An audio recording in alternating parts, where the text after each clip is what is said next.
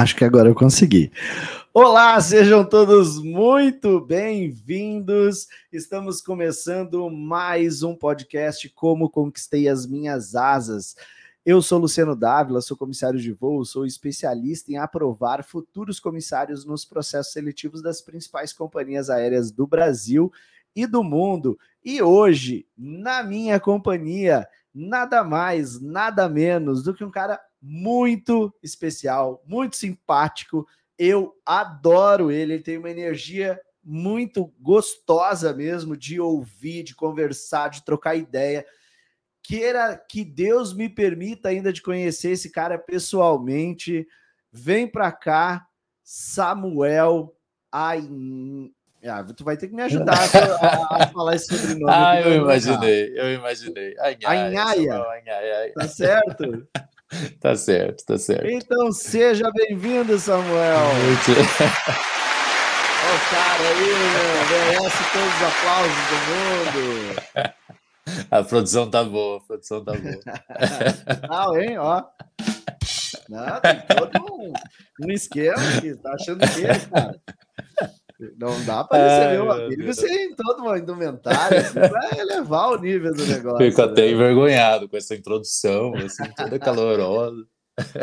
Que massa! Primeiramente, Samuel, muito obrigado por ter aceitado o convite, por vir aqui, dividir um pouquinho do teu dia de folga e compartilhar a tua história aqui com a gente também, para iluminar aí o caminho de muita gente que também quer conquistar suas asas. Bom, a gratidão é toda minha.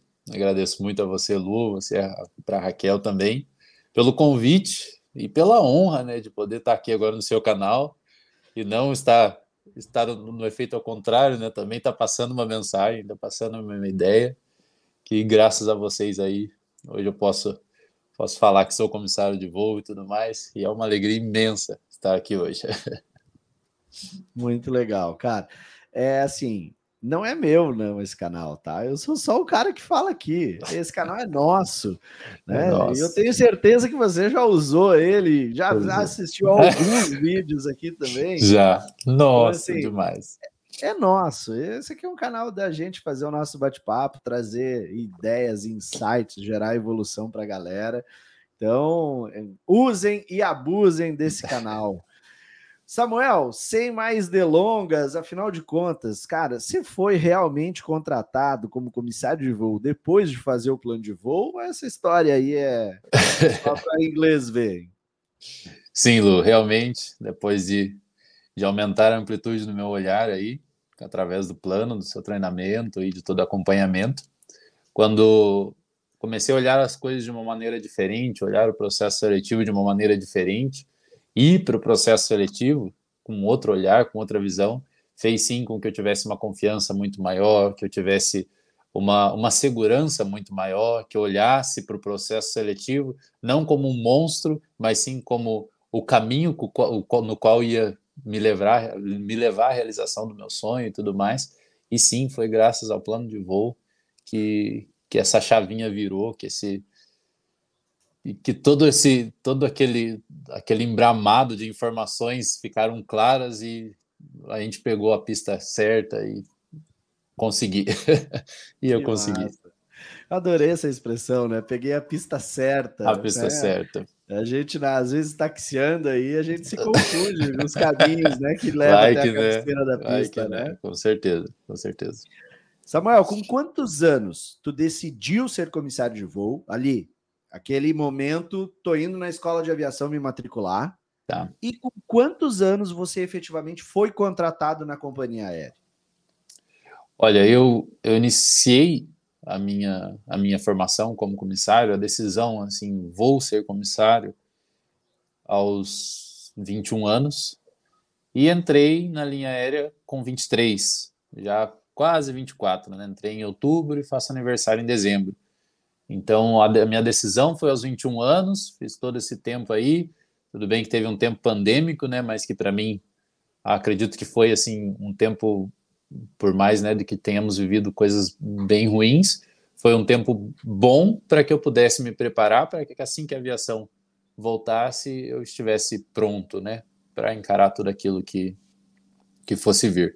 Então foram aí três anos, três anos e pouquinho de preparação. É, eu, eu tava aqui 3, vou botar 3,6 anos. Isso, aqui. mais ou menos isso. De preparar, de, de jornada, vamos De jornada, assim. uhum, uhum. E você acabou entrando aí com 23 para 24 anos. Exatamente. Mas tinha, tinha alguém mais velho, assim, com idade mais avançada na sua turma da companhia aérea? Tinham muitos, tinham muitos. Você sabe, eu, você tem eu, ideia, assim, de que idade o pessoal tinha?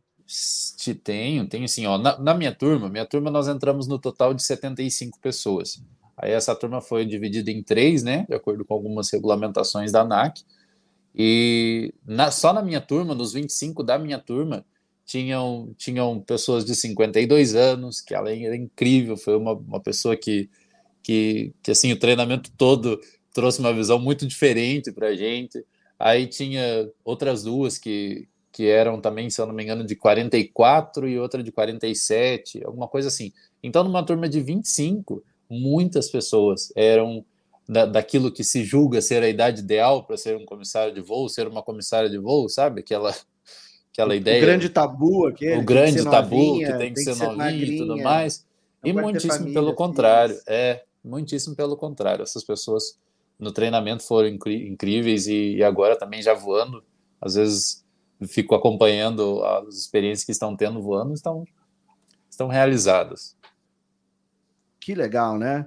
Isso literalmente deixa para trás esse estigma da idade. Ah, deixa. porque assim, eu, é impressionante como eu recebo mensagens. Eu recebo mensagens do cara de 28 anos se achando velho, eu recebo do cara de 32, do de 35, do de 37, do de 40, do de 42 Todo mundo se achando velho para entrar na aviação. Todos, sem exceção. A crença é a mesma. Sim. E aí, sim, ó, sim. Samuel trazendo para nós a informação. E... Pessoas de 52, 47, 44 anos na turma dele. Agora, esse... entrando na aviação e, agora.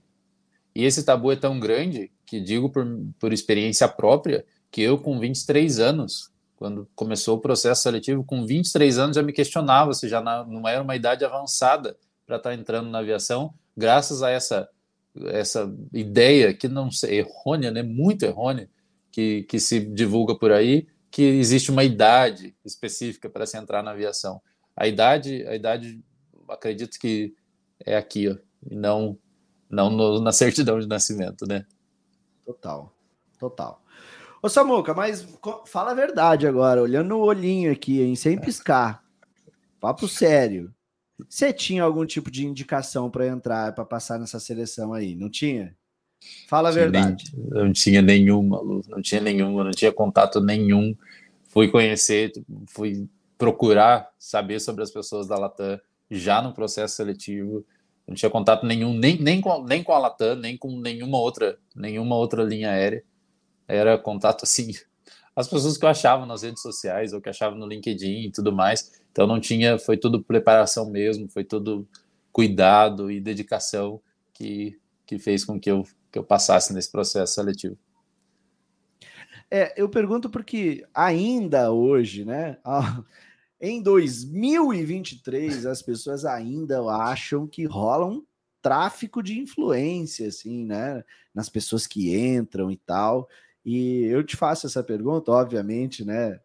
É, fiz uma brincadeira ali, mas é, justamente para desmistificar isso. Eu sei que empresas do porte da Latam, da Gol, da Emirates, da Azul, são empresas muito grandes e com processos estabelecidos e que devem ser respeitados, né? Então, assim, dentro desse universo, a empresa, quando ela aceita alguma indicação, é nos moldes que a Azul faz, né? Ela tem um canal específico para que seja feito. Hoje a Latam não permite, a Gol também não permite, então não tem. É, ou você entra através do processo, sim, como tem sim. que ser, ou, meu. E, e na minha. Não tem esquema, minha, né? Na minha história também, eu fiz o processo da Azul, né? Pouco antes de abrir o da Latam, teve o da Azul em novembro de 2020, 2021 calma, 2021, né? Novembro de 2021, teve o processo da Azul. Eu tinha uma pessoa sensacional, uma pessoa que tem muitos anos dentro da Azul, uma pessoa que é influência dentro da Azul, que, que o manual, o manual do uniforme dos, dos comissários é ela que ajuda a elaborar, enfim, uma pessoa sensacional. Ela chegou e falou: Não, vou te ajudar, vou te levar e tudo mais. Eu não passei da primeira etapa do, do processo da Azul. Então, isso é claramente desmistifica a ideia de que, que você, com uma indicação, você precisa de uma indicação, você precisa de alguém lá dentro para você poder entrar. Não, não é isso. É a sua preparação. Você só precisa de você mesmo. É a sua performance, né? É a sua performance. Mas vamos falar Exatamente. de coisa boa? Cara, eu Bora. adoro fazer essa pergunta aqui, porque é um momento que eu realmente é, por mais que você tenha ficado não sei quanto tempo aqui treinando junto comigo, é uma coisa que eu não consigo acompanhar de todo mundo e eu só fico sabendo aqui quando eu chamo e vocês aceitam, porque tem gente que não aceita, né? Não quer vir, tá tudo bem. Tem gente que fazer, te enrola né? durante meses, né? Me enrola, me enrola e tal, né? Mas, cara, é o momento que eu efetivamente tenho a chance de entender como é que foi o momento do sim? Aquela hora ali que você fez a última fase, que você estava naquela ansiedade, sabendo, cara, a hora que eu recebi o e-mail dizendo parabéns, eu tô dentro, não tem mais o que me tira de dentro dessa companhia.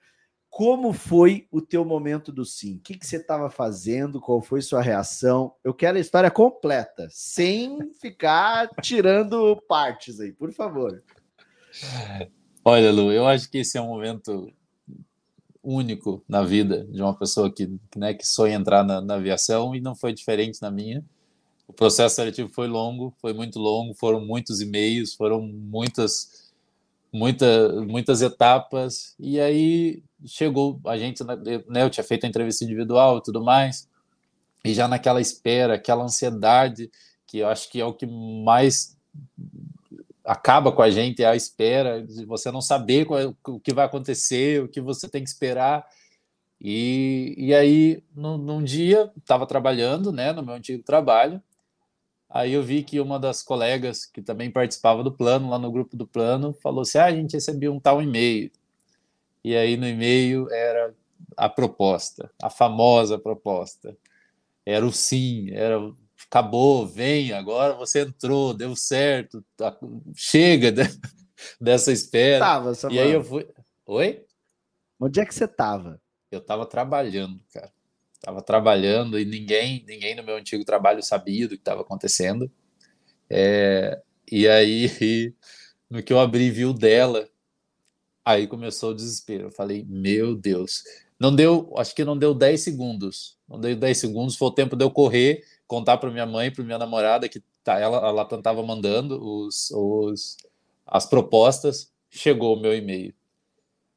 Eu não, sabe quando parece que me deu até um medo de abrir aquele e-mail. No que eu olhava, eu falava assim: "Meu Deus, chegou, chegou, o e-mail chegou". Eu saí correndo para casa, cheguei e falei assim: "Ah, gente, eu tenho que correr lá em casa, não sei o que e tal". Saí correndo para casa porque ela Você não abriu o e-mail? Não, no primeiro momento eu não consegui abrir de verdade. Não conseguia, assim, eu olhava para o e-mail tremendo, assim, para o celular, falei, não, eu, eu, eu preciso ir para casa, preciso sentar e, e não sei o que vai acontecer, então vou abrir lá em casa. Saí correndo, de verdade, na rua, me dá vontade de parar, assim, abrir, falar, não, vou abrir, eu preciso abrir. Fui para casa, cheguei em casa, era um dia que meu pai não estava trabalhando, Cheguei em casa, meu pai sem entender nada, eu já chorando rios, aquele desespero. Falei, meu Deus, o que, que vai ser? O que, que vai ser? Sério, o computador sempre ligou rápido. Naquele dia parece que ele levou horas para ligar, horas, do tanto que eu ficava liga, liga, liga. Ele ligou. No momento que eu cliquei naquilo, era era filmado, né? Eu estava até com vergonha. Falei, meu Deus, quem está assistindo isso vai lembrar do meu rosto pelo resto da vida. Porque eu estava desfigurado, assim, eu estava de tanto chorar. E, porque, eu, de uma certa forma, eu já sabia o que era. Eu só não estava conseguindo abrir o meu, eu já sabia pelas outras pessoas. E aí fui, cliquei. Era um vídeo lindo, que, olha, eu acho que nunca vou esquecer das pessoas da Latam falando, né, muito obrigado por por ter persistido e enfim. E agora finalmente seja bem-vindo. Nossa, aquilo aquilo foi, eu acho que o momento mais mágico da vida, um momento assim que palavra nenhuma, em nenhuma língua, nenhuma expressão, nada, nada justifica. É só você sentindo, é só aquela descarga de emoção no, no, no corpo assim que, que vem de um momento desse que, que é único, é único, simplesmente único. A única coisa que eu consigo falar é um momento único. E a galera em volta? Quem é que estava em casa? Você disse que seu pai estava em casa? Como é que foi esse momento na hora de, de, de interagir com eles aí? Meu pai estava em casa, só que daí eu entrei assim no quarto e daí fui e chorei rios, chorei rios, rios, rios. Aí no que eu saí, ele olhou assustado, assim, não sabia o que estava acontecendo. Aí eu fui e falei, pai, passei, eu tô dentro. Nossa, ele na hora já ligou para minha mãe. E daí minha mãe, o que está acontecendo? O que está acontecendo? Aí eu liguei para minha namorada também, que sempre foi essencial em todo o processo, sempre me apoiou demais. E aí choramos juntos, e enfim, foi um dia assim mágico. Foi um dia que. Ai, difícil. difícil não ser tomado pela emoção de lembrar, sabe? E só vivendo, só vivendo para saber, de verdade. Qual que é a sensação de saber que você deu orgulho para eles? Olha, Lu, é muitas muitas vezes no, nesse caminho, desde que eu escolhi a aviação, sabe? Por morar num lugar que não tinha tanto contato com a aviação e tudo mais, eu sempre tive muito medo de, de ser o, não o orgulho, mas ser o desgosto da família, sabe? Tipo, de ser um, ter um sonho frustrado no qual não consegui chegar até ele. E isso foi por muitos anos. Muitos anos eu, às vezes eu pensava assim, falava assim, cara, desiste, larga a mão, vai para outra profissão. Tem tantas profissões que são mais tranquilas, que vai ser do mesmo jeito e tudo mais. Mas eu não conseguia, não conseguia. Inclusive fiz faculdade, estava fazendo a faculdade agora há pouco tempo, mas não conseguia. Aquilo estava estava aqui, estava no sangue, e eu falei, não, eu vou, vou atrás. E aquele momento foi um momento assim, que, que você sai da escuridão e, e tudo está claro, sabe? E eu falei, caramba, finalmente, agora eu posso olhar para meu pai, posso olhar para minha mãe, posso olhar para minha namorada e falar assim, eu sou, eu sou um comissário, eu passei, eu entrei na aviação, eu vou voar. Então isso é isso é mágico demais, mágico demais.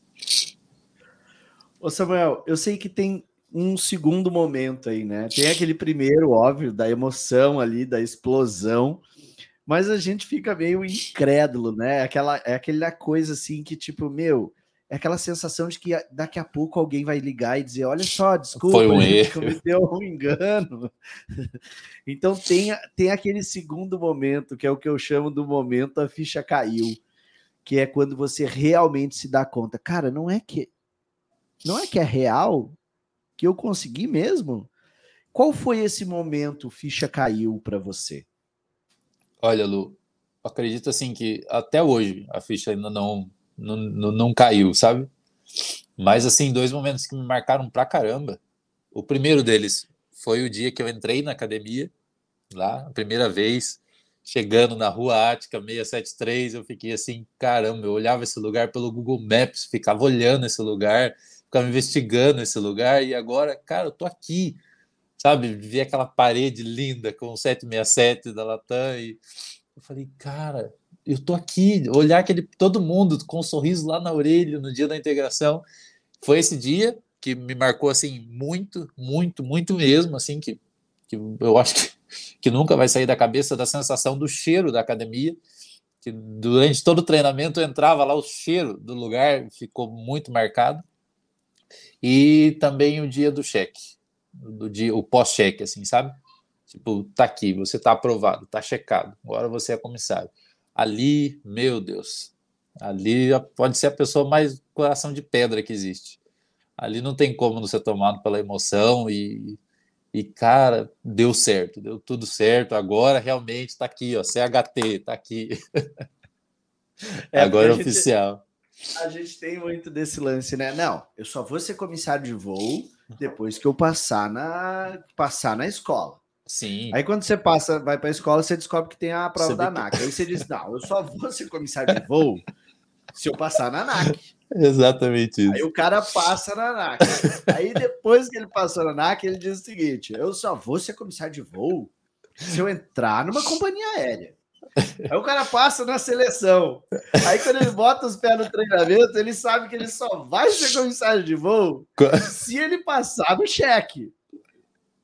E, Exatamente pô, parece que a parada tá sempre jogando não, nunca, frente, nunca assim, acaba, nunca acaba. Parece que nunca, nunca acaba. acaba, né? É, é, exatamente isso. Tava no treinamento assim, aquela alegria, tô aqui, crachá no peito. Aí eu pensava, e se eu não passar no cheque, o que, que vai dar?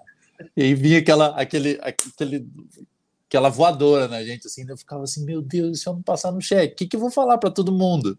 O que, que eu vou chegar e falar assim, ah, eu entrei na Latam, mas eu tô saindo porque eu não passei no cheque entendeu? É o tempo todo. É, é, é aquela, a, o turbilhão de pensamentos, tanto positivos quanto negativos, que, que ficam se conflitando ali o tempo todo. E o mais louco de tudo é que todo ano tem cheque. Então, parceiro, é pro resto da vida. Ou é pro resto da vida. Lidar, é pro... Ou você aprende a lidar com isso, ou simplesmente você fica doido, né? Uhum, uhum. Isso aí, Samuel, na verdade, é todos os dias, né? Todos os dias você tá no, você sabe que você tá num desafio que você precisa dar o seu melhor todos os dias e o tempo todo você tá pensando que fala, caramba, tem que vem vem muito mais coisas pela frente, enfim. E eu diria até mais, Samuel, eu diria que quando você diz assim, é todo dia, cara, é todo voo. Todo voo. Liberou o embarque, não dá aquela sensação assim, o que será que vem pela frente? Uhum. Uhum. O que, será que vai acontecer nessa etapa? Sabe? Todo eu bom. tinha muito isso. Cara, vamos lá. Respira. Respira. Vamos lá. Mais um embarque. O que, será que tá vindo? Uhum. E aí, meu, tem porque vem um monte de situações ali, né? Cara, nenhum voo é igual ao outro. E, Não, agora, agora e a gente dias... tem que estar tá sempre preparado, né? Exatamente. Agora, semana acho que retrasada, se eu não me engano, fiz cinco pernas de ponte. Você sabe muito bem o que é a ponte aérea, né? Você, isso aí eu acho que. Vezes, eu acho que, acho que isso aí nunca sai da cabeça da gente, né? E nas cinco pernas, cara, cada voo era uma. uma um, parecia que você era outro dia, era outro momento, era outra. E você estava na mesma aeronave, fazendo o mesmo trajeto. E era totalmente diferente, totalmente diferente. Isso é, isso é muito incrível. Todo voo, todo voo. Que legal. Samuel, você lembra qual que é a sua turma? Olha aqui a, a gente ajudando a Tina aí. Ó. Tenho 37 anos e tenho, tenho esperanças. Vou trilhar meu caminho e conquistar minhas asas em nome de Jesus. E antes ela Amém, colocou aqui, ó. Esse é a maior do, essa é a maior dúvida. Essa é a maior dúvida. É bom que, bom que, que não, tem idade. idade. Olha aqui que coisa boa a gente ter falado disso, ó. Natália tá dando aí um emocionante. Também chegou aqui o Lucas. Sejam todos bem-vindos. Legal. Samuel, você lembra de que turma que você é do plano de voo? Você lembra o mês e o ano que você entrou? Lô, eu entrei em janeiro de 2022. Acho que, se eu não me engano, era 411. Não me lembro agora direito. Janeiro de 2022. 2022. Isso. Poxa, você foi contratado, você lembra o mês? Outubro. Dia 10 de outubro. Outubro. Eu iniciei. Outubro de 2022. Caraca, você é da turma dos meteóricos, irmão. São 10 meses de desenvolvimento. Foram 10 meses em intensos. 10 meses intensos, você intensos. Tava lá dentro. Uhum. Que massa, cara. Intensos, intensos. Bola. Ô, ô, O que eu vou te perguntar é o seguinte: olha só. Samuel, me responde com toda a sinceridade do mundo, tá? Durante esses 10 meses que você ficou dentro do treinamento, o treinamento, de alguma forma, ele engessou você para alguma fase do processo seletivo que você vivenciou? Ou você viu se não aconteceu com você. Você viu, por exemplo, algum colega que ficou engessado por causa do treinamento? Qual que é a sua opinião sobre a relação entre ficar engessado e o plano de voo? Olha, Lu, muitíssimo pelo contrário. Isso afirmo com toda a certeza do mundo. Afirme assim embaixo. É, o plano de voo claramente é um método de desengessar, se existe essa palavra, se não existe, estou criando ela agora, patenteada, de desengessar a gente para um processo seletivo.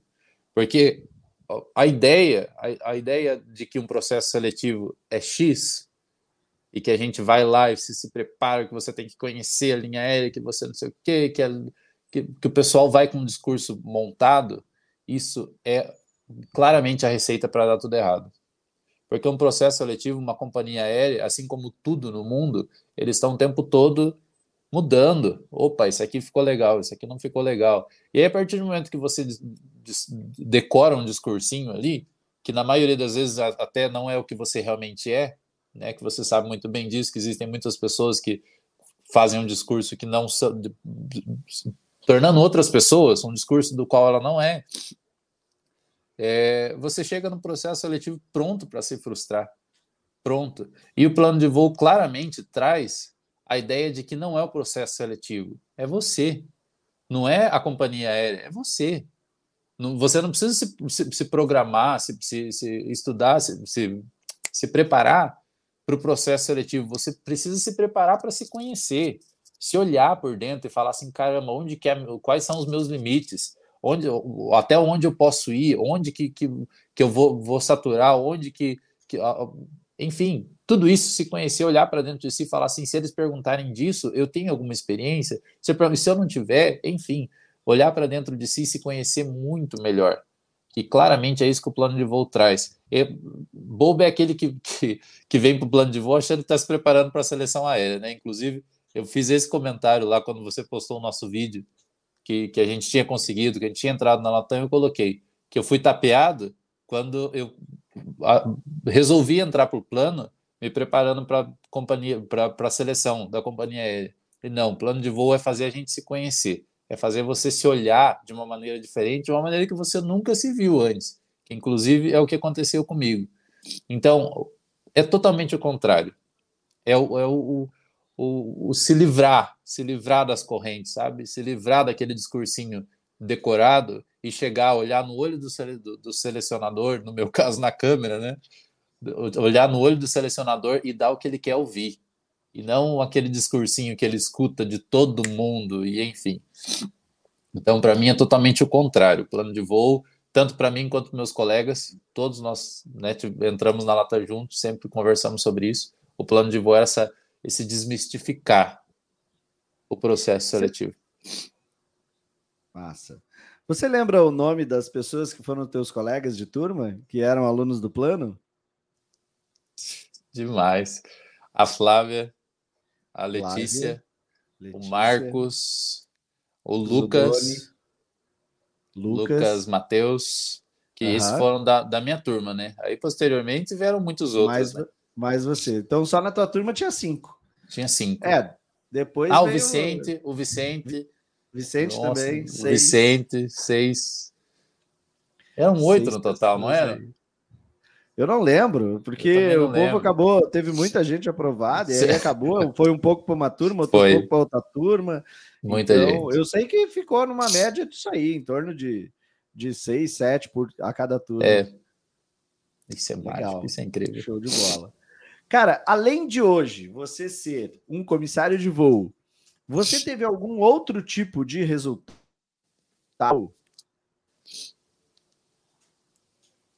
Lu deu uma cortada. Você pode repetir, por favor? Claro, vamos lá. Além de hoje você ser um comissário de voo, estar aprovado em uma companhia aérea, você teve algum outro tipo de resultados com o plano de voo? Nossa, muitos, muitos, muitos, muitos.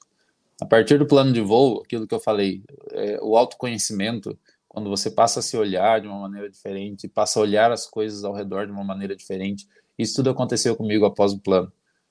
A partir de, de, de, de entender que as coisas não são, não são que termo usar, mas entender, entender de uma maneira diferente o contexto social que a gente está, uma preparação para a linha aérea, que nem eu acabei de falar, que não é a linha aérea, não é a seleção, é você, enfim, muitas outras coisas. Então, ou, a minha maneira de lidar com as pessoas foi diferente, a minha maneira de olhar para as pessoas foi diferente. A partir desse momento, eu comecei a ver, comecei a perceber, a partir do, do plano, muitos detalhes que nunca antes eu tinha visto nas pessoas, que às vezes as pessoas num olhar, como você tanto ensina, no olhar fala tanta coisa, através de um olhar a pessoa fala tanta coisa, através da expressão corporal, a pessoa fala tanta coisa, então a maneira até de abordar as pessoas, a maneira de conversar com as pessoas, a maneira de pegar um livro e saber que, que eu tenho que ler aquele livro de uma maneira X, enfim, muitas coisas. Assim, o, o plano não é, não foi somente voltado para a linha, mas foi voltado para a vida mesmo. Foi claramente uma, uma um, uma mudança na vida, sabe? Na maneira de olhar para as coisas. Samuel, me conta um, um, resumo da tua história. Afinal de contas, quem é o Samuel? De onde é que você saiu? Onde é que você cresceu? Como é que é a tua família? Pelo que você passou? E principalmente, irmão, de onde raio você tirou essa ideia de ser comissário de voo? Então, faz aí um, um Ai, resumão da parada para nós aí. Tá, esse aí é uma, é uma parte bem. Chega ponto, hoje, hoje em dia chega ao ponto de ser engraçado, sabe? Mas eu sou de Santana do Itararé, uma cidade que tem 5 mil habitantes. Sou filho da Neuci, sou filho. Aí ela. Olha. falei nela, falei Neuci, nela. E ela já botou os olhos aqui, ó. Esse filho nos dá muito orgulho. Tá aqui, ó. Dona Neuci, um beijo no seu coração, parabéns pelo filhote. Mas sou filho dessa mulher incrível aí, filho também do meu papai, seu Valdeci. Sou futuro esposo da comissária. Ah, foi minha instrutora, a Bruna foi minha instrutora, gente. Essa é uma pessoa incrível, incrível, incrível. Ah, sou futuro esposo da, da Carol. E, e daí, numa. Eu sempre gostei de coisas grandes, máquinas grandes, sabe? Desde pequeno, meu pai me levava ele trabalha numa fazenda de agricultura e eu sempre era louco pelas máquinas. Mas eu nunca tinha visto um avião de perto. Até que uma vez a gente veio para Curitiba, né? Eu, minha cidade é uma cidade do interior do Paraná. E a gente veio para cá e meus tios levou a gente no aeroporto, aqui o aeroporto Afonso Pena. Eu tenho até hoje a cena que o aeroporto Afonso Pena tem uma aquela aquele vidro, aquela vitrine que você pode olhar para o pátio. E... Praça de Havana. A Praça de Havana. É, isso aí. Mas enfim, tem lá a Praça de Havana. E aí, no que eu cheguei e vi aquilo, sério, foi amor à primeira vista e amor para a vida inteira, sabe?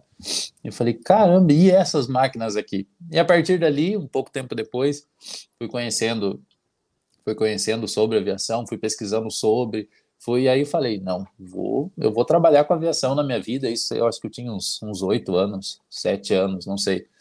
Mas, mas enfim, é, decidi isso. Falei, não, eu vou, vou seguir para lá. E aí, aos 17 anos, mas como minha cidade a gente não tinha contato nenhum, aos 17 anos, contra a vontade da minha mamãezinha e do meu papai, eu saí de casa e vim para Curitiba. Aí falei, não, eu vou correr atrás do meu sonho e vou atrás. Mas e quando eu cheguei vi que a realidade era um pouco mais complicada do que, né, do que eu achava, eu não consegui fazer o curso de piloto no, logo no início. Fui fiz um curso de mecânica aeronáutica aqui no Aeroclube do Paraná. Fazendo o curso de mecânica aeronáutica, poucos dias para encerrar o curso, a ANAC alterou a lei sobre aquele curso, e aquele curso já não valia de mais nada.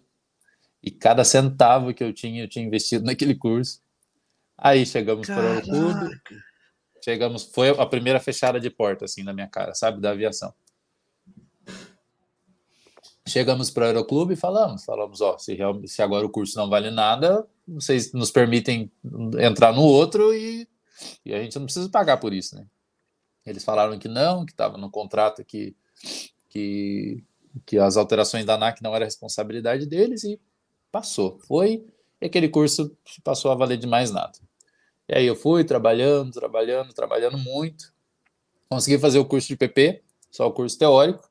No que eu fui para começar minhas horas como PP, deu aquele boom no dólar, aquela subida absurda no dólar, e as horas de voo se tornaram inviáveis, inviáveis, do, do ponto dos instrutores do aeroclube chegarem e falar assim, viu, não gasta seu dinheiro agora, não faz isso, tudo mais.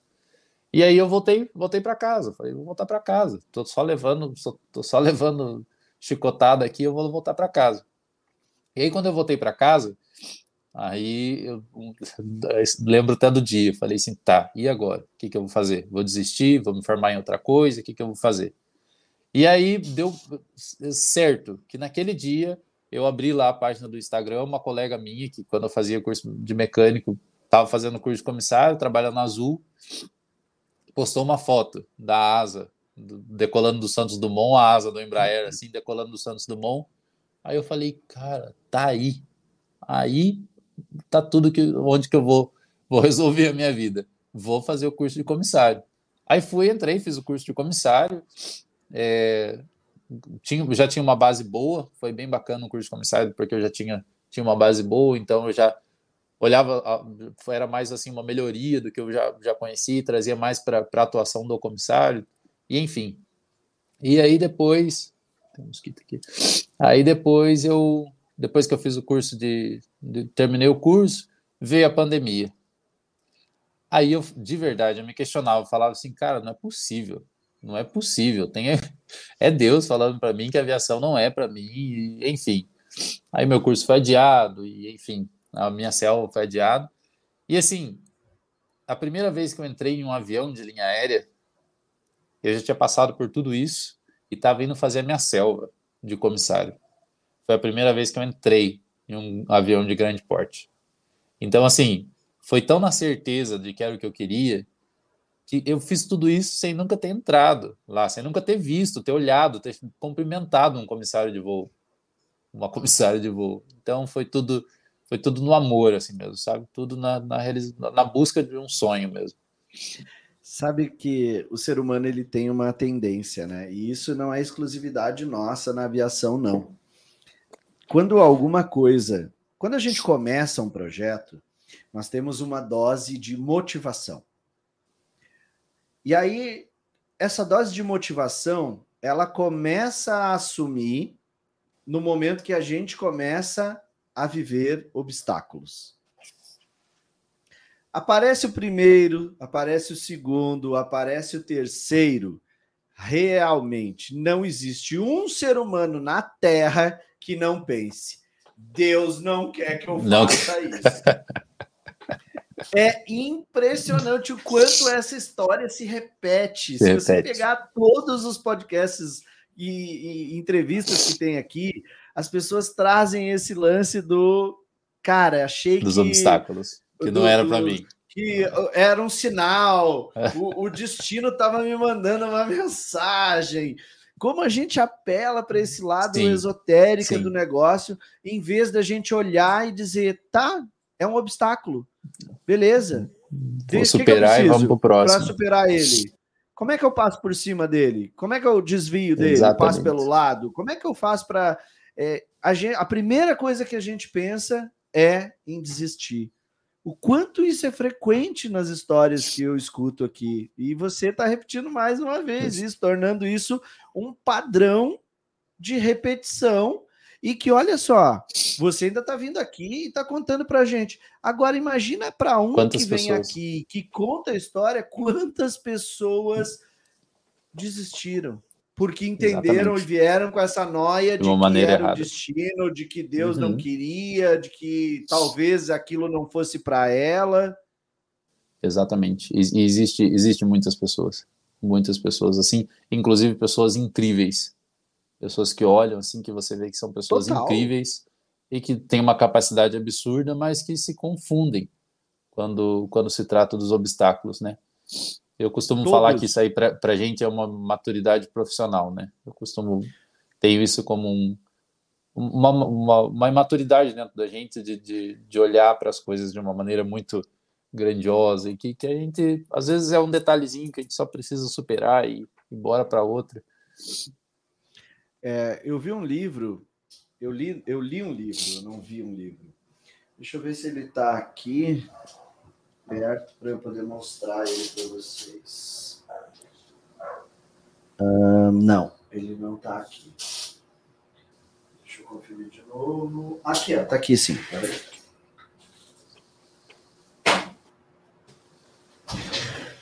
Esse livro aqui, ó. O jeito Harvard, Harvard de ser feliz. Nesse livro aqui, é, o autor, o Sean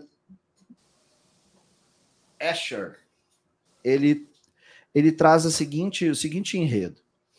Cara, todas as pessoas são fantásticas quando entram em Harvard. Você vai para Harvard, você é visto como um ET. Ó, Samuel vai para Harvard. Difer... Fica todo mundo assim. Foi diferente. Nossa, é sério, irmão? O que, que ele fez? Como é que ele conseguiu? Como que Né? vive? Então, assim, Onde que dorme? Como é que, que que vive? Do come? que, que se alimenta?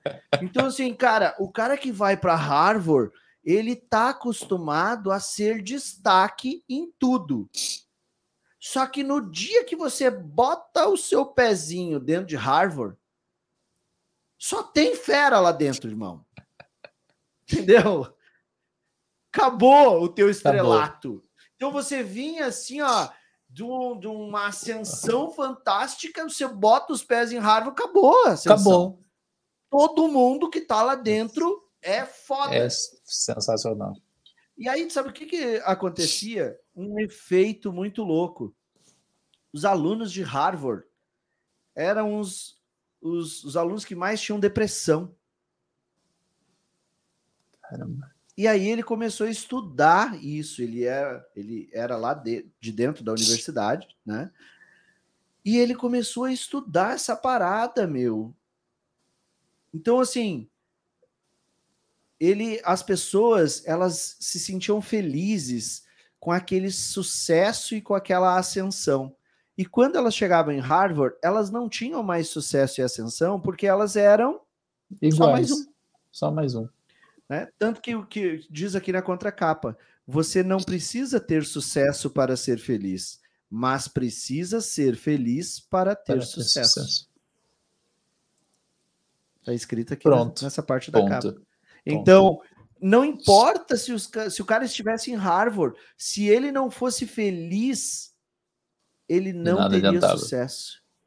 E as adiantava. pessoas que chegavam em Harvard chegavam lá feli- é, é, é, felizes por terem sucesso, por serem destaque. E aí vem todo a, a- Não vou dar spoiler do livro, mas é um dos melhores livros que eu já li. Que eu recomendo que todos vocês leiam, né? O jeito Harvard de ser feliz. E é de onde eu tiro a frase, né? Que diz: você não vai resolver todos os problemas da sua vida quando você for comissário. Você só vira comissário se você já tiver todos os problemas da sua vida Resolvido. muito bem resolvidos. Né? Então, Exatamente. é, Exatamente. é- é desse contexto, cara. E aqui fica nítido na história esse lance do obstáculo. As pessoas viram que, cara, entrei em Harvard. Agora, para eu ter destaque, eu vou ter um obstáculo Porque- gigante. Imenso. E aí as pessoas desistem, e aí as pessoas acham que aquilo não é para elas, que é Deus agindo, que é não sei o quê, e deixam muitas vezes de seguir os seus sonhos, cara. Olha que louco. As pessoas deixam de seguir os sonhos porque não são reconhecidas e admiradas e Exatamente. não verificam que estão tendo sucesso. Olha que doido. É natural nosso a gente buscar isso, né? É natural do ser humano buscar isso e quando você recebe uma frustração, acha que acabou e, enfim, que foi o que você me falou lá quando eu, cheguei e te entreguei o meu, o meu resultado da Azul, né? Não passei da primeira etapa, desmontado. Ai, meu Deus, eu nunca vou conseguir, não sei o que e tal. Aí eu achando que você ia falar para mim assim, calma, vem aqui, não sei o quê. Você chegou e falou assim, isso é apenas um resultado. Nossa, aquilo foi um choque de realidade. foi um choque de realidade que eu falei assim, cara, realmente é só um resultado e eu preciso mudar isso. Eu preciso olhar para esse resultado e falar, tá, onde eu errei, onde que isso, que, isso que dá para melhorar? o que, que dá para melhorar? Isso são em muitos processos da vida, né? É, exatamente isso. A gente olha para as coisas com uma visão muito romântica do eles não me aceitam, Aham. eles não me querem. Gente, não tem nada a ver com aceitação, não tem nada a ver com Exatamente. exclusão ou qualquer coisa parecida, é simplesmente um resultado. E você tem que olhar para o resultado que você foi capaz de produzir. E assim, toda vez que você apontar dedo culpando qualquer coisa externa pelo resultado que foi você que. Ah, eu não passei porque também. Ah, aquela bisca daquela selecionadora me olhava assim, me olhava. Cara, o problema não era esse. O problema é você que não entendeu que ela estava tentando de te desestabilizar emocionalmente usando uma linguagem corporal. Uhum. E você, por não saber gerenciar isso, caiu Exatamente. na lábia dela, Exatamente. na lábia dela e se ferrou. Entendeu? Foi um Exatamente. resultado que você produziu. Ela só criou existe... o ambiente para fazer a análise em você. Ponto. Existe, existe uma, se eu não me engano, de Napoleão Hill, num dos livros dele, que ele fala que na vida só existem as duas coisas, né? As coisas gerenciáveis e as não gerenciáveis.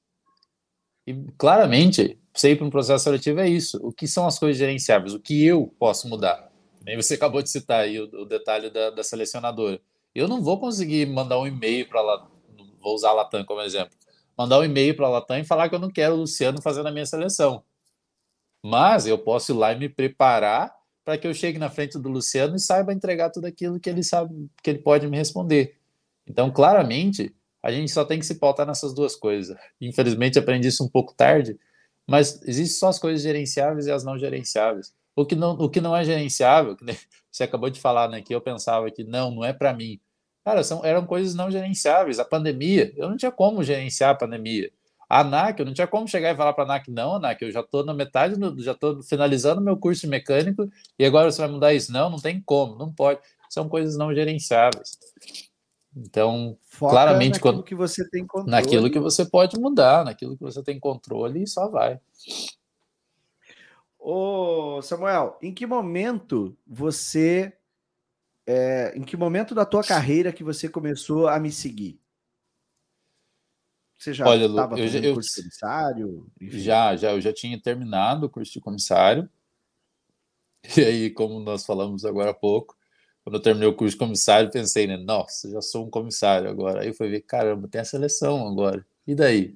Tem 15 mil pessoas para concorrer comigo por 70 vagas. Enfim. E aí eu entrei naquele bril que eu acho que, que é onde as, as pessoas mais se perdem, que é essa transição entre o, o, o encerrar, do, do, passar na NAC, do, do, curso de comissário e a seleção.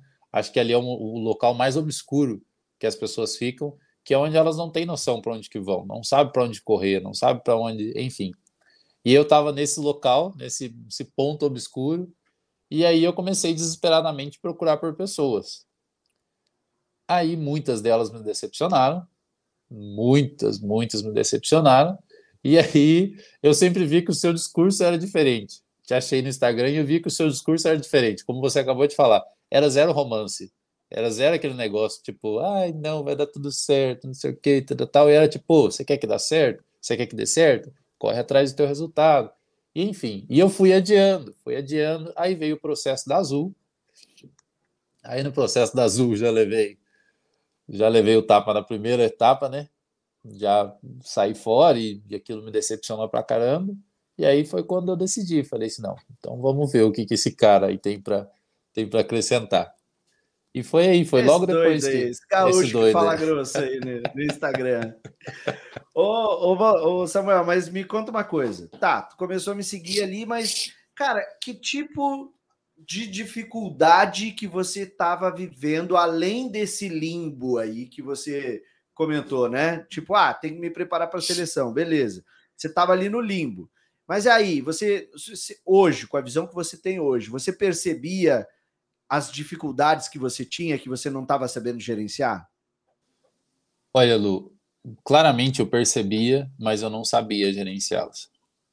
Eu via que as, dificuldades, as dificuldades que eu estava tendo, eu estava trabalhando para caramba, então trabalhava num período muito extenso, aí era uma dificuldade que eu tinha.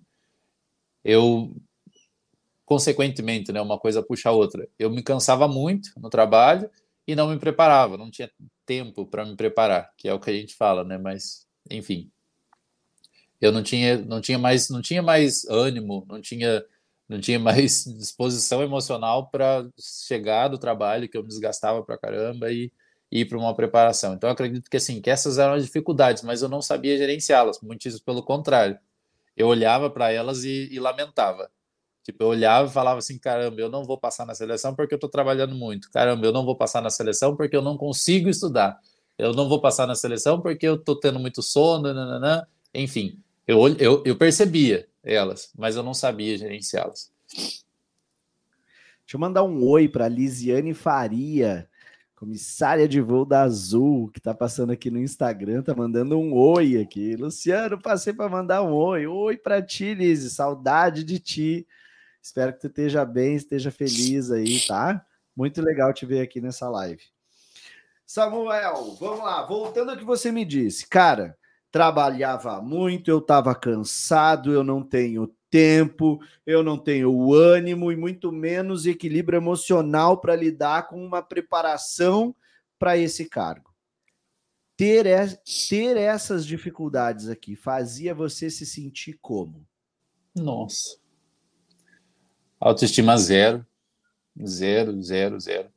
É, isso começou a impactar tanto no meu relacion, nos meus relacionamentos, tanto relacionamento com a minha namorada, relacionamento com meus pais, com meus amigos, é, no trabalho, então, nem se comenta. Sabe, eu começava a me questionar, tipo, caramba, cheguei aqui, mas e daí? E agora? Então, não sou capaz? Enfim, é, isso, isso tudo traz tantas outras coisas, tantas, tantas e tantas outras coisas, impaciência, intolerância, e enfim, tantas outras coisas, que desgastava totalmente tudo que, que eu acho que me restava da parte emocional, era desgastado aí nesse que eu mesmo criava, aquilo tudo que eu mesmo criava na cabeça, sabe? E o quanto o autoquestionamento se reflete lá naquela história que a gente estava falando antes, né? Do ah, acho que Deus não quer é, isso para mim. Exatamente. Acho que é o sinal do a gente começa a se questionar, né? Então a gente vive essas dificuldades, a gente não olha para elas com o olhar de vou resolver essa parada de uma vez por todas. E aí, cara, você começa a se sentir assim. E olha só a proporção que você vai ganhando, né? Começa a baixar a autoestima. Aí já vem o problema de relacionamento com a namorada, com os pais. É, tu começa a te auto-questionar. Pô, já impaciência, né? Então, olha, olha o quanto você olhar para as dificuldades e não fazer nada custa. Custa, custa muito, custa muito, muito. Isso que eu, eu sempre eu sempre tive assim é, uma facilidade de uma certa maneira para estar tá no momento ruim e olhar para tentar olhar para a parte boa das coisas, sabe? Ainda tinha uma e, e mesmo assim o autoquestionamento, o, o, ficar tipo se perguntando onde foi que, que deu errado, por que que deu errado, enfim. Isso gera um impacto muito grande na vida. E se a gente não sabe gerenciar, acaba acarretando muitas outras coisas mais severas e, e questões assim de saúde mesmo, questões de que, que, que aí já se, se tornam incontroláveis para a gente, sabe? Não gerenciáveis. Inter... interessante você ter trazido também que você sempre se julgou um cara positivo, um cara né? Então, assim, é, você tinha todas as desculpas do mundo, você tinha condições de mentir para você mesmo, uhum. dizendo, cara, eu não preciso dessa parada, eu sei gerenciar situações assim, eu sou um cara para frente, eu sou um cara que corre atrás. Exatamente. Né? E, e principalmente para quem está nos assistindo aqui, quem está nos ouvindo, vocês não estão ouvindo num cara ouvindo isso de um cara que diz, ah, eu e dos problemas que eu tinha. Não, o cara acabou de dizer aqui, eu sempre sim, me considerei sim, uma pessoa sim. que sabia como sair, positiva, que, que ia para frente e que mesmo assim estava preso nesse círculo tava. vicioso, nesse looping aí, né? Uhum. Com certeza. E esse, mais uma vez, mais uma vez eu, eu, falo, né? As coisas se acarretam. O problema de, de entrar numa situação dessa é que as coisas se acarretam. E, e aí chega no momento que o fardo é, é gigantesco. Quando a gente passa a não gerenciá-las ali logo no início, reconhecê-las e gerenciá-las logo no início, isso vai acabar cada vez mais pesado, vai ser um fardo cada vez mais pesado. Samuel, o que que você chegou a fazer para entrar na aviação e que hoje tu considera assim, cara, isso aqui não dá certo, não deu certo pelo menos para você? Olha, primeiro, ficar pulando de galho em galho, em, tipo, em treinamentos e, e procurando pessoas. Eu entrava no Instagram e LinkedIn e ficava procurando pessoas desesperadamente, como se, como se elas fossem me salvar, sabe? Isso dá muito errado. É, e acredito também que isso que nós acabamos de falar, você ficar se cobrando por uma coisa que você não pode gerenciar. Então, são, acho que sim, são duas coisas bem complicadas, sabe? Ah, uma outra coisa também que para mim me impactou demais é eu ficar ouvindo opinião, a opinião de pessoas que não sabem do que estão falando, sabe? Tipo, você, que nem eu várias vezes, eu chegava ao ponto de mandar mensagens no, no, no Instagram para pessoas que eu via que estavam que já estavam na Gol, que já estavam na Azul, que já estavam na Latam, ficar mandando mensagens pedindo, tipo, o que, que eu tenho que fazer, o que, que não sei o quê. E as pessoas chegavam assim, ah, mas nem se preocupa com isso, que ele não vai abrir seleção tão já. É, ah, não, não se preocupa com isso, que não está precisando de gente agora. Ah, não se preocupe com isso, que a aviação ainda tem muito para se arrumar ali para depois pensar em contratar comissário. Gente, isso aí é um balde de água fria gigantesco. Quando você está ali todo entusiasmado, agora vai, agora vamos. E então acho que é uma coisa que mais impacta e que tenho certeza que tem muita gente que faz. É esse ficar pulando de galho em galho. Tipo, compra, pega um material aqui, aí vai lá, daqui a pouco você vê que o material não serve para nada. Aí você corre, pega alguma outra coisa. Enfim, isso claramente, claramente volta a gente no, naquele local obscuro que a gente que a gente já citou aqui agora há pouco. Muito interessante isso que você abordou. Cara, não é ninguém que vai me salvar. É eu que me salvo. Com certeza. Com certeza. Essa chave, cara, essa é a chave do episódio aqui. Você que está nos assistindo, você que está nos ouvindo aqui, pelo amor de Deus, escreva isso no seu caderno. Que isso que você falou é, trouxe uma clareza, inclusive para mim, que tento explicar isso. Né? Toda vez que você busca uma solução externa, você está errando. Exatamente. E isso eu digo, inclusive, para os meus alunos do plano de voo. Não sou eu que produzo a aprovação de ninguém. Foi o Samuel que produziu a aprovação dele, baseado no que eu direcionei que ele e treinei colheu. ele. Mas quem produziu Claramente. esse resultado foi o Samuel, não fui eu. Eu faço parte de um pedacinho do desenvolvimento do Samuel. O resultado é dele. Ele, ele foi lá, ele executou, ele produziu. Então, olha a mudança de mentalidade aí. E como eu vejo, Samuel, você, você clareou as coisas até para mim agora. Como eu vejo pessoas no mercado procurando o salvador. Uhum. A pessoa que vai salvar ela. A vai, pessoa exatamente. que vai trazer a aprovação dela e entregar assim, ó, numa bandeja de prata. Toma, tua aprovação. Aqui, sua aprovação está aqui. Exatamente. Na verdade, existe daí um problema muito sério no, contexto social no qual a gente está inserido, sabe? Eu julgo isso como, como, como contexto do, do povo brasileiro, da nossa raça, porque não, não, as outras parecem ser muito diferentes. Parece que hoje em dia nós não vivemos no, um auxiliando o outro, e sim pelo contrário, como se o outro fosse concorrente. A gente olha para as pessoas não como alguém que pode nos auxiliar, como alguém que, tipo, a gente olha como alguém que vai me, me, me trazer para baixo que era o que eu, que eu fazia com o pessoal que eu mandava para a companhia aérea, tipo, que eu já via que tava, já estavam atuando. O pessoal já estava lá dentro. E, e chamou atenção aqui o comentário. Mas aí eu, eu, eu, ia, conversava com eles, na maioria das vezes eu me ao ponto de você se humilhar, ao ponto de você chegar e falar assim, pelo amor de Deus, me socorre, não sei o que, tal, tal, tal. E as pessoas olham para você como se você fosse uma concorrência. E isso é muito perigoso, porque isso te leva para um local errado, te leva para um caminho errado. E aquilo que você acabou de falar, e você fica confiando nisso. Você olha, fica olhando para isso e não olhando para a tua capacidade. Você não olha para dentro de si e fala assim, cara, eu sou uma pessoa sensacional, eu tenho a minha história, eu corri, eu construí. Não é a opinião dela que vai mudar isso. Isso claramente é. Quando a gente fica buscando em pessoas a justificativa para que a gente possa progredir, isso é um caminho muito errado, muito errado. Olha o que o Lucas está trazendo aqui, ó. Ele comentou, né? Foi isso que me chamou a atenção, justamente esse tópico que a gente estava falando aqui. E ele conclui: sem promessas de eu vou te deixar dentro da aeronave e voar. Né? Exatamente. E, principalmente, o podcast Desaprenda para Voar. Esse foi o que mais me abriu a mente.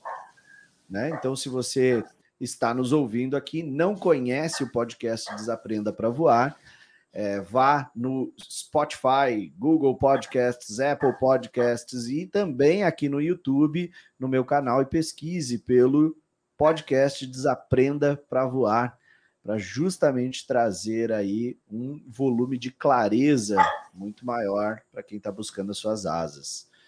A Natália tá mandando aqui, ó. Parabéns, Samuel, pela sua história e dedicação. Um ótimo exemplo de como nós somos responsáveis pelos nossos resultados. Somos. Cara, fala uma verdade para mim. Quando eu abri matrículas para o plano de voo, você chegou a pensar em não entrar no treinamento? Nossa, demais. Demais. Era um medo absurdo. Quais um medo eram absurdo quais eram as tuas verdadeiras desconfianças antes de você entrar no plano de voo, irmão? Mesmo, mas as minhas maiores desconfianças é porque existe muita gente despreparada e mal intencionada no mercado. Infelizmente, as pessoas aproveitam aquilo que eu acho assim que, que é o, o mais sujo que a raça humana pode fazer. Aproveita que a gente está nessa região obscura no qual a gente não sabe para onde a gente olha, te pega pela mão e leva para o lado que favorece elas, no caso que ajuda na parte financeira delas. Enfim, isso é o que mais se encontra no mercado. E eu fui uma pessoa que caí nessas, sabe? Dia lá, ah, material, não sei o quê, nanana, vou te, que vai te colocar na seleção. Ia lá, comprava. E era ridículo. Aí, a ah, preparação de inglês, não sei o quê, nanana ia lá, comprava. Ridículo.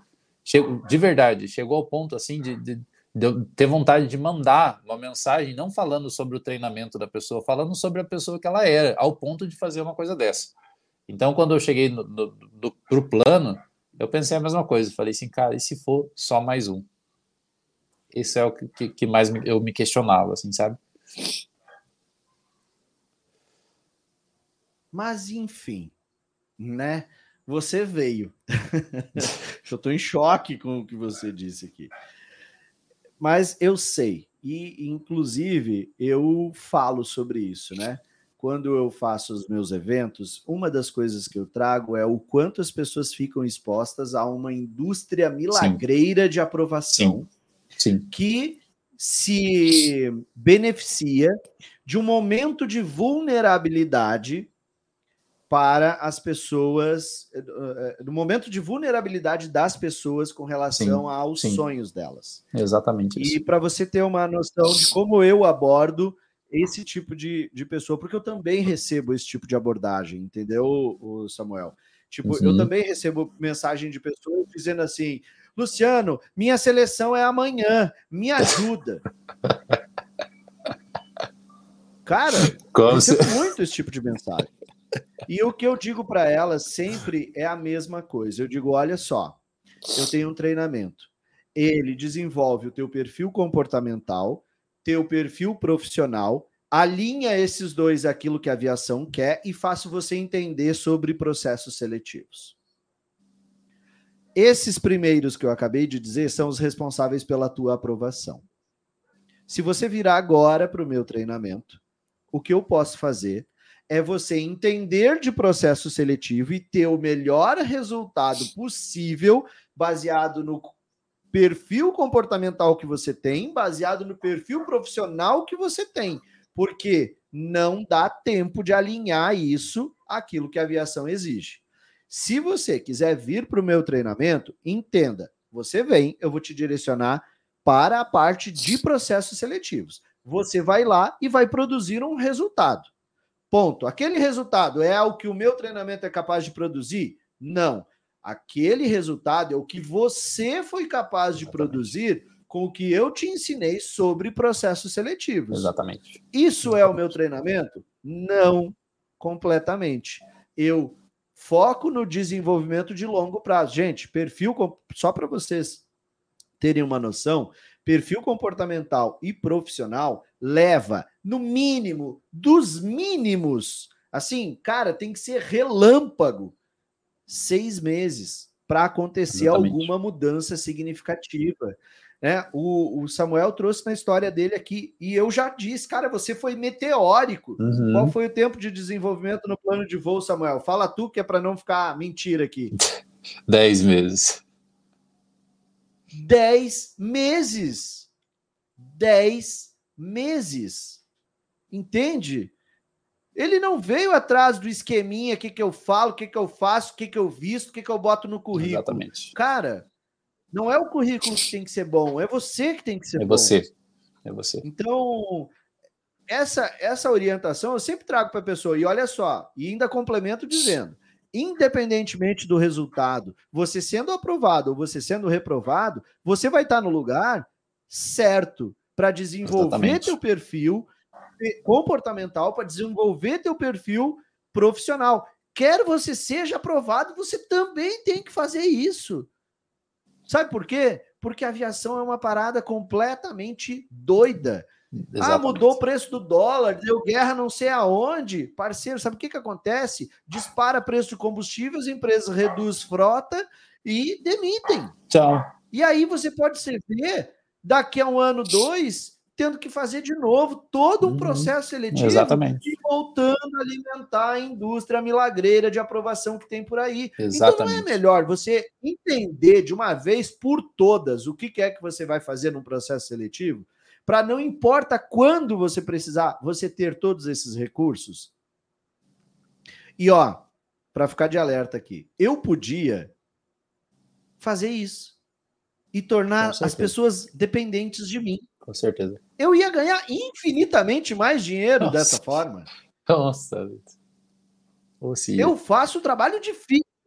Eu faço aquilo. É, tem uma grande diferença. Eu costumo dizer o seguinte: as pessoas que me procuram, elas querem uma coisa, mas elas não sabem o que elas precisam.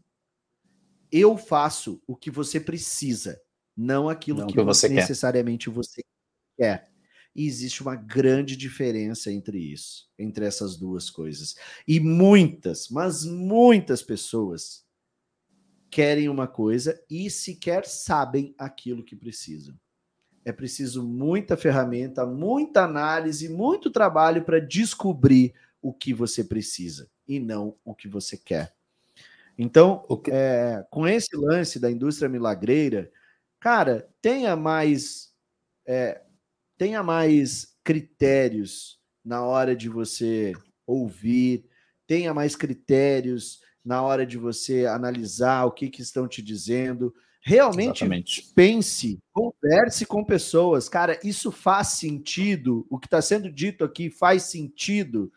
É, por que, que eu faço questão de trazer comissários de voo contratados aqui? Sabe? Porque eu quero abalar o São Tomé que vive dentro de você.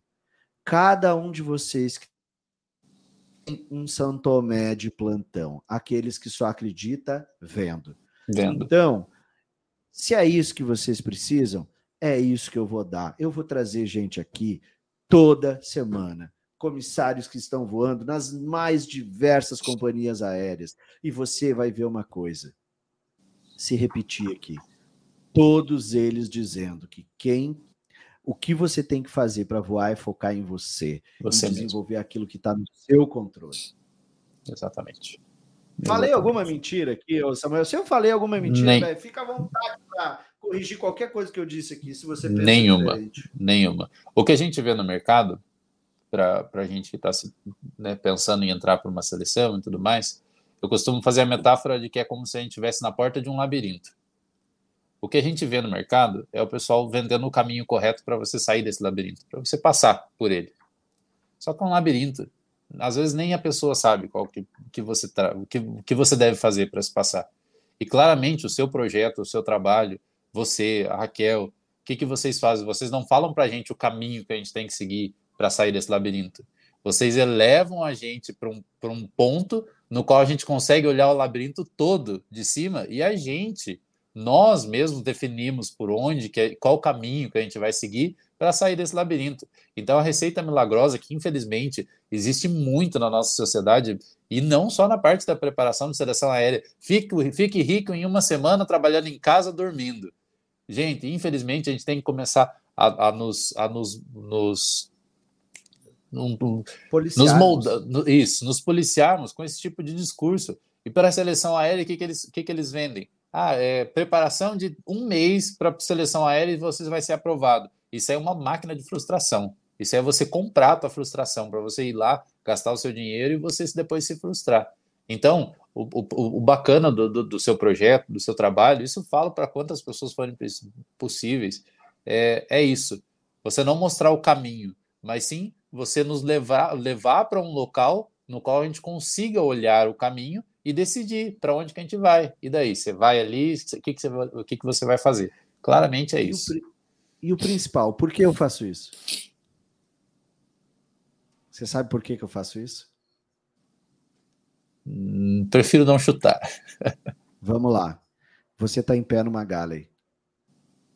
Galley dianteira, olhando para os passageiros.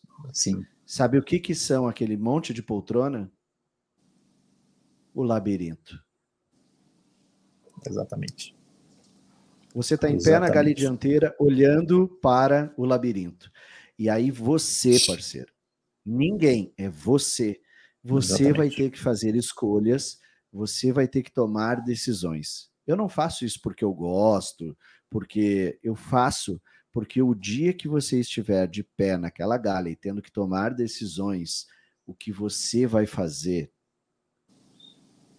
as decisões que você vai tomar, devem ser com essa visão que você descreveu aqui.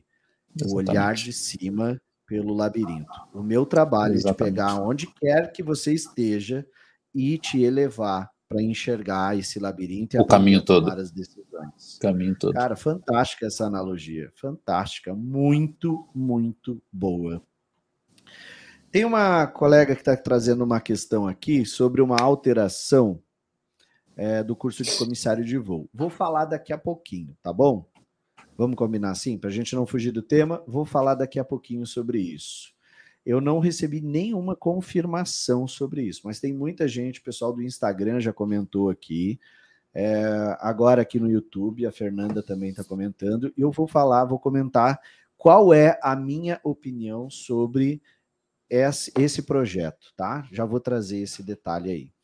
Ô Samuel, mas vamos lá. Cara, você tinha aí, como eu disse, né? Todas essas desconfianças, resolveu dar esse voto de confiança. Por quê, brother? que Exatamente. você viu em mim que, que, que, trazia? Era, era esse lance do, do, do da visão sistêmica Exatamente. da parada. Exatamente. não trazia, você trazia a receita pronta. Você, isso. Você trazia, você trazia a exata, sabe? Você trazia, você tirava a parte romântica do negócio, como eu já disse.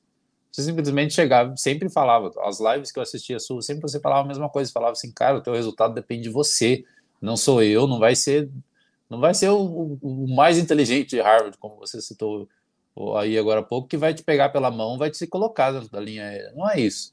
Aí eu vi e falei, caramba, isso ninguém fala. Isso ninguém. Quando você ainda mais quando você está querendo vender o negócio, ninguém chega e fala, fala assim, não, não vou te dar o resultado. Você que vai construir o resultado. Por aí ninguém fala isso. Eu falei assim, então, aí que tá a diferença. E aí foi que, que eu confiei e, e não me decepcionei. Cara, é, é, desculpa, mas é inevitável te perguntar.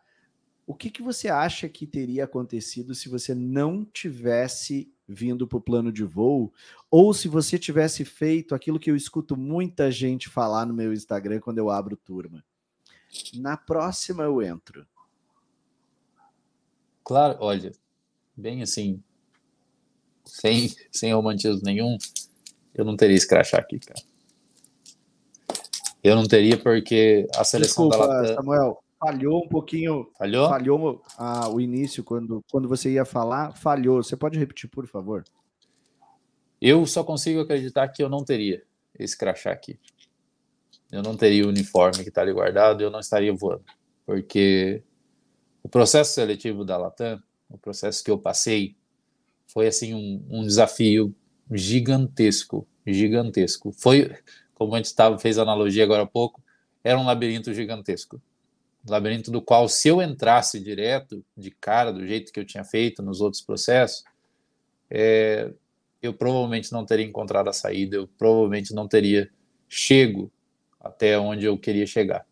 Então, eu, eu acredito nisso, acredito claramente nisso, que eu não, não poderia estar aqui nesse podcast no como eu conquistei minhas asas.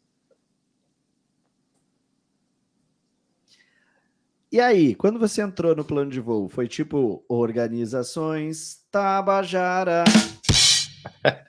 Todos os seus problemas acabaram? Muito pelo Como contrário. É foi, irmão? Como é que foi quando você caiu para dentro da parada?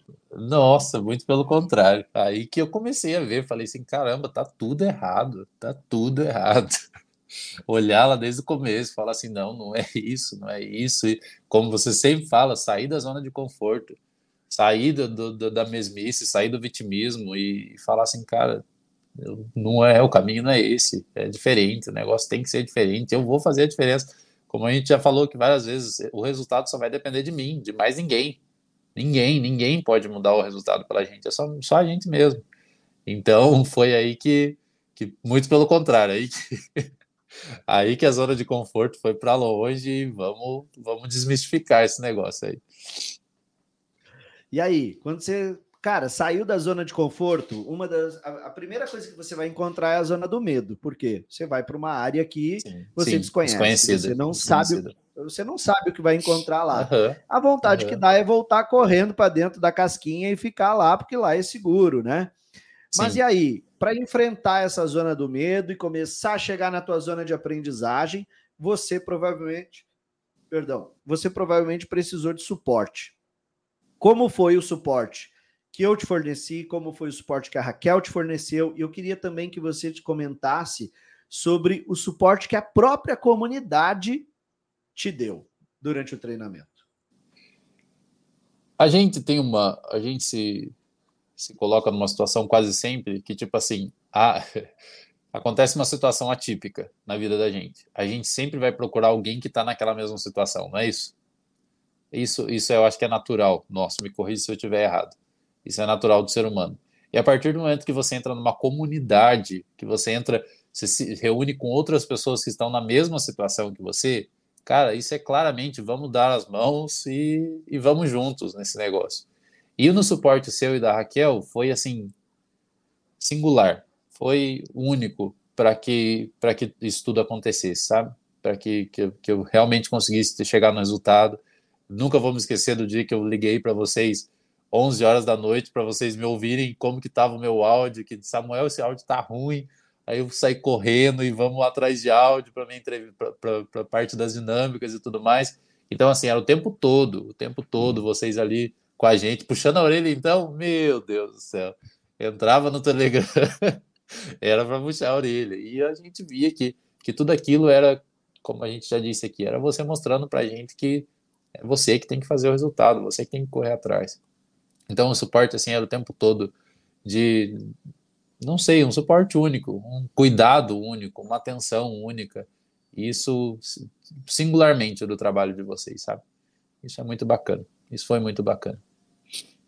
E da parte da comunidade também que eu tenho que acrescentar é que conheci muitas pessoas, né, muito bacanas, é, pessoas assim que, que me auxiliaram também, que, né, que a gente sentava junto e tá, vamos estudar sobre isso, vamos falar sobre aquilo, e que hoje, graças a Deus, a maioria delas já estão aí na Latam, estão aí voando na, na mesma companhia, algumas espero que ainda entrem, enfim, essa parte da comunidade é também decisiva, é uma parte única. Como é que é a sensação de você ir para uma turma de comissários na companhia aérea sabendo que você já conhece seis pessoas da tua turma? É muito legal que chegava, tava todo mundo apreensivo, assim, né?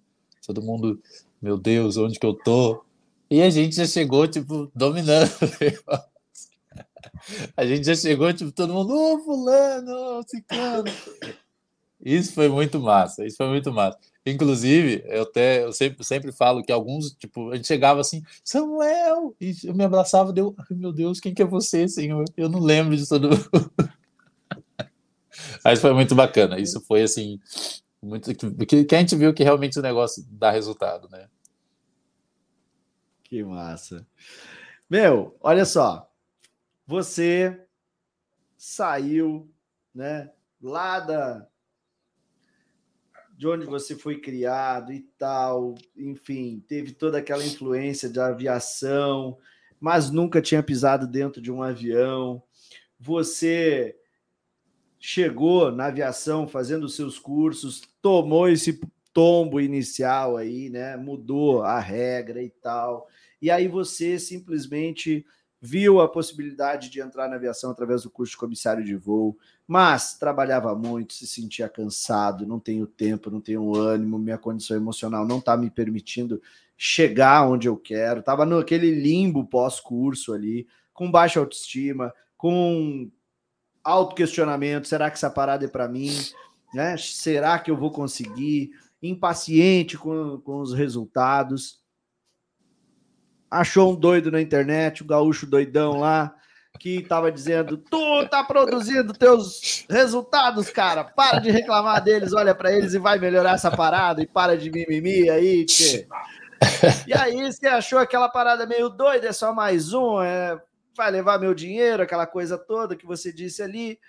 Mas você viu no conteúdo, nas coisas que eu dizia, que para você fizeram, fizeram sentido né, que era realmente uma abordagem diferente. Você viu ali a, a, a, possibilidade de você desenvolver seu perfil comportamental, seu perfil profissional e alinhar isso aquilo que a aviação quer. E aí foi o que você fez. Você baixou a cabeça e por 10 meses você mergulhou nesse mundo. Né? E construiu esse resultado, participou de um processo seletivo inédito na aviação brasileira, totalmente online e que te levou e validou tudo isso que a gente disse aqui, né? Porque por mais inédito que ele fosse, você teve um desempenho excelente, coisa que antes você não tinha conseguido chegar nem na, na segunda fase, segunda fase do processo seletivo de outra companhia. E aí, cara, hoje você aí olhando para toda essa trajetória, olhando para esses 3,6 anos de, de trajetória aí da sua vida, o que que, o que que todos esses resultados que você produziu, né, principalmente agora nos últimos 10 meses, o que que eles trouxeram para a tua vida? E como é que você se sentiu depois desses resultados? Olha, Lu, claramente o, o, o principal disso tudo são as realizações, né? Que a gente vai, cada vez a gente vai desvendando elas.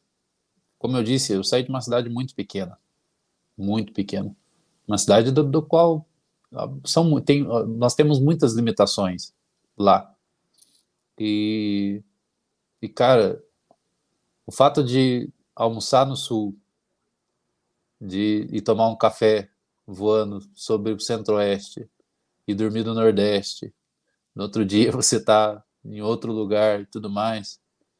Isso é uma realização que, que não, não tem como descrever o tempo todo eu me pego pensando isso.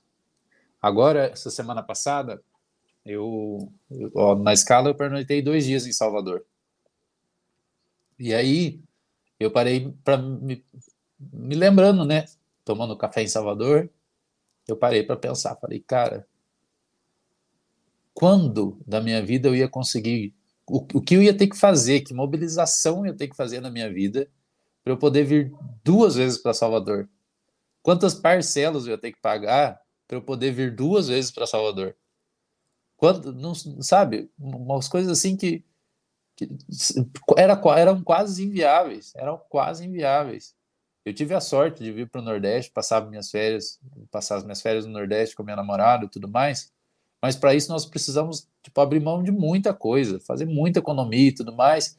E agora o meu emprego faz com que eu esteja duas vezes na semana em Salvador que eu olho para Salvador e falo assim, caramba, tô em Salvador, legal, vamos dormir que amanhã eu tô em outro lugar. E essas realizações, isso tudo faz com que é a, é a conclusão, é o fechamento de tudo aquilo, sabe? Aquela batalha que a gente tanto trava, parece que aquela é o, o pacífico do negócio, é a calmaria após a tempestade, sabe? Quando você possa, quando agora eu posso olhar, é, que nem uma viagem internacional olhava para uma viagem internacional como uma coisa assim que era para outras pessoas, era para pessoas que eram muito além na classe social do que eu. Hoje eu olho para uma, uma, viagem internacional que, inclusive, eu já posso, já não é se eu vou fazer ou não, é quando eu vou. Isso tudo, essas realizações, é, isso, isso, é, isso é indescritível. É indescritível. Quais são os sonhos do Samuel e que hoje, os sonhos que o Samuel tem e que hoje ele vê que, cara, tá bem mais pertinho de esticar a mão e conquistar esses sonhos?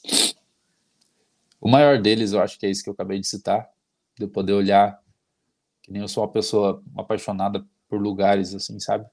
E poder olhar e falar assim, cara, se eu quiser ir para Itália, eu posso ir para Itália. Se eu quiser ir para conhecer qualquer outro lugar do mundo, eu, posso conhecer. Então, eu acho que isso é o que, assim, o que mais que é um sonho que seria inviável em outro, se eu tivesse em algum outro local da vida. Depois é comprar minha casinha, né? Que eu acho que isso é o, é o que todo mundo que todo mundo sempre sempre quer. Me casar é, e e sabe, ser feliz. Essa é já uma realização que eu já conquistei, mas que todos os dias eu conquisto. É ser feliz trabalhando. Cara, você entrar, tipo, vestir o uniforme, vestir o crachá e falar: caramba, eu sou, eu sou foda, eu tô aqui, eu vamos, vamos cuidar de 220 pessoas e, enfim, cara, isso tudo, isso acho que assim é a maior conquista que a gente pode ter na vida, sabe? A maior conquista que a gente pode é ter orgulho do que a gente é. Não do que a gente que a gente tem, mas do que a gente é. Tipo, olhar e falar assim, caramba, né, isso aqui é minha essência, isso aqui é o que eu faço, o que eu sou. Acho que era, assim, um dos meus maiores sonhos e, graças a Deus, já está conquistado e cada vez, cada dia, cada voo, cada ponte aérea, cada ponte aérea eu vou conquistando aos poucos. Tem uma pessoa aqui que gosta muito dessa essência, ó. Não sei se você conhece essa moça aqui, ó. Ele merece muito tudo isso. Você merece muito tudo isso, meu amor. É fruto da sua dedicação e ainda é só o começo do seu sucesso. Você é minha maior admiração e meu maior orgulho. Te amo, Ana Carolina Gonçalves Ai, meu Deus. A, a primeira dama, né? ah, isso daí é, é a que me motiva todos os dias. Que no processo seletivo foi a que mais aguentou as minhas. Ah, aguentou tudo que aquilo que nós já falamos, né? Esses questionamentos, essas, essa baixa autoestima e tudo mais. E, e a pessoa que, se eu for para Itália, ela vai para Itália, se eu for para algum lugar, sempre ela vai estar junto. A casa que eu quero construir é com ela, inclusive é essa daqui. Enfim, isso aí também é uma outra coisa que a gente desmistifica na aviação. Que realmente dá para você ter uma pessoa do seu lado e, e, ser muito feliz trabalhando na aviação. Desde que os dois entendam sim. tudo e, enfim, dá sim. Essa aí é, é a mulher da minha vida. Aí, quero ser padrinho. Olha que nós somos formados nessa gaúcha, hein? Nós vamos pro CTG dançar com vocês. Exato! que tal? Samuel, fala para mim uma coisa. Se você pudesse entrar numa máquina do tempo, voltar no primeiro dia lá, primeiro dia de curso do comissário de voo, sabe aquela parada? Congelou todo o tempo, assim? Sim, então, só sim. O você do passado e o você do futuro que voltou lá para conversar, só os dois conversando. Cara, se você tivesse um minuto para conversar com você mesmo, o que você diria para você mesmo? Que conselhos você daria para você mesmo lá atrás no início dessa jornada? Eu acho que eu falaria, primeiro eu me daria um abraço bem apertado, porque eu lembro desse dia e eu lembro quanto que, que às vezes faltava isso, né? Daquela, aquele aconchego e tudo mais. E cara, eu falaria para mim mesmo que calma, só tenha calma. Você é um cara sensacional. A tua, as tuas capacidades são sim as que uma linha aérea precisa e, e que você vai conseguir. Calma, só ter calma. É só um processo. Não é uma, não é o fim da linha. É só um processo. E força, garra. Olha para frente. como já falamos, não tenta entrar no labirinto, tenta olhar ele de cima, tenta fazer uma, as coisas diferentes. Não vá pelo caminho que todos vão. Seja o fora da curva. No final vai dar tudo certo. Não era... o que, você diria para essa altas emoções aqui, Ai, rapaz? Ah, Tivete, podcast bom é assim, rapaz. Aí, é ó. gente fungando, gente chorando, emoção, é coisa boa sempre. É, podcast bom é assim mesmo. É assim mesmo. Cara, e se você tivesse que dar aqui, ó, lembra que você mandou mensagem para muita gente, para muito comissário, recebeu um, um, um retorno de repente que te jogou tua autoestima lá no chão, aquela é, coisa toda. Sim, sim. Então, se hoje, hoje, você pudesse mandar uma mensagem para a galera que está aqui nos assistindo e que sonha conquistar suas asas, o que você recomenda para essas pessoas? Antes de mais nada, eu recomendaria que elas olhassem para si e não para as pessoas. Olhassem para si mesmo e não só para aquela vida fictícia que as pessoas pregam, sabe? Construir a sua essência, construir os seus detalhes. É, e, e, antes de, e, e, também, além de tudo, sabe que, cara, você sim é capaz. Aquela, aquela a, a, as mensagens mais clichês que a gente recebe, mas que a gente nunca para para analisar, a gente nunca para para ver a essência do que do está sendo falado.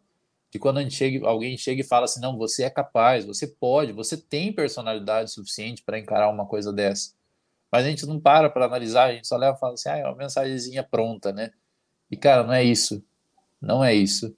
É realmente de, de que luta, batalha, abre mão de muitas coisas. Vai valer a pena. Eu, eu me lembro, assim, de quantas vezes eu queria ir para alguns lugares, eu queria fazer algumas coisas, mas eu falava, não, eu tenho que estudar, eu tenho que me preparar e tudo mais.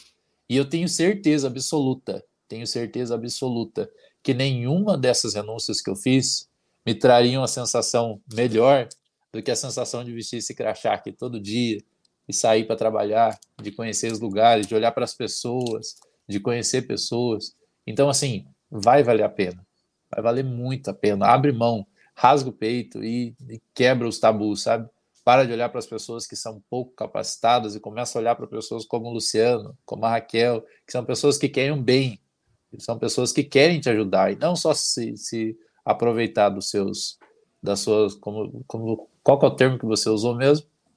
Não é incapacidades, mas aproveitar das, do momento da, que a gente da, da vulnerabilidade, né? da vulnerabilidade da gente.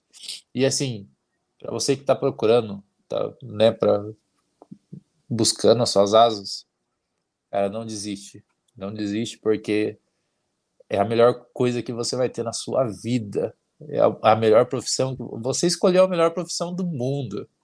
De verdade. Tem os seus contras? Tem muitos deles. Muitos, muitos deles que a gente encontra dia após dia.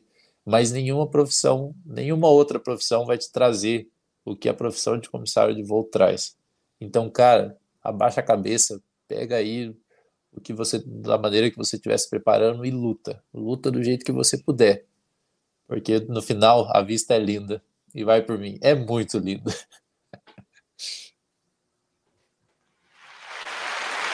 O que me resta fazer se não aplaudir esse cara de pé aqui, velho? Ai, meu Deus. Muito bom, muito bom. Samuel, muito legal. Deixa eu abordar um tema aqui que uma das nossas ou, ouvintes, né, trouxe. Ela está me perguntando o seguinte: Luciano, você viu a mudança da ANAC? É verdade que não será mais necessário o curso de comissário e a banca? Acabei de ver uma comissária postando sobre. Olha, vou falar sobre esse tema agora. Esse já é um projeto antigo que a ANAC prevê é, o encerramento do curso de comissário, não encerramento, encerramento da obrigatoriedade do curso de comissário de voo e do exame, né, que é da do exame da prova da ANAC, que na verdade hoje é na Fundação Getúlio Vargas, mas anyway, né? É, o que, que eu tenho para dizer para você sobre isso? A grande maioria das pessoas pensa o que, que eu preciso, e no preciso de sentido de obrigatório, fazer para ser comissário de voo? E aí as pessoas te respondiam: olha, é, você tem que fazer o curso, ter seu CMA, né, para ir atrás. E eu bato nessa informação há muitos anos, dizendo que isso foi só metade do caminho que te contaram. E se você assistiu esse podcast aqui, você não viu em nenhum momento o Samuel dizendo que o que fez ele conquistar as asas dele foi o curso na escola de aviação. Que, o que fez ele conquistar as asas dele foi ter um CMA válido. Obviamente, são pré-requisitos do cargo, tá? Mas o que eu vou dizer para você é o seguinte: o que, que eu, Luciano, penso? Primeiro, a ANAC ela quer fazer isso para se enquadrar a todo o restante do mundo. Em qualquer lugar do mundo, você não precisa ter curso de comissário de voo. É no Brasil e mais um ou dois países só, no máximo, tá? Então, mas você deve ter a certificação, ou seja, a, a empresa vai ter que continuar certificando você, que é te dar o curso quando você entra, né? É, na companhia aérea. Então, qual que é a minha opinião sobre isso? A minha opinião é que não importa o que é preciso, não importa o que é obrigatório.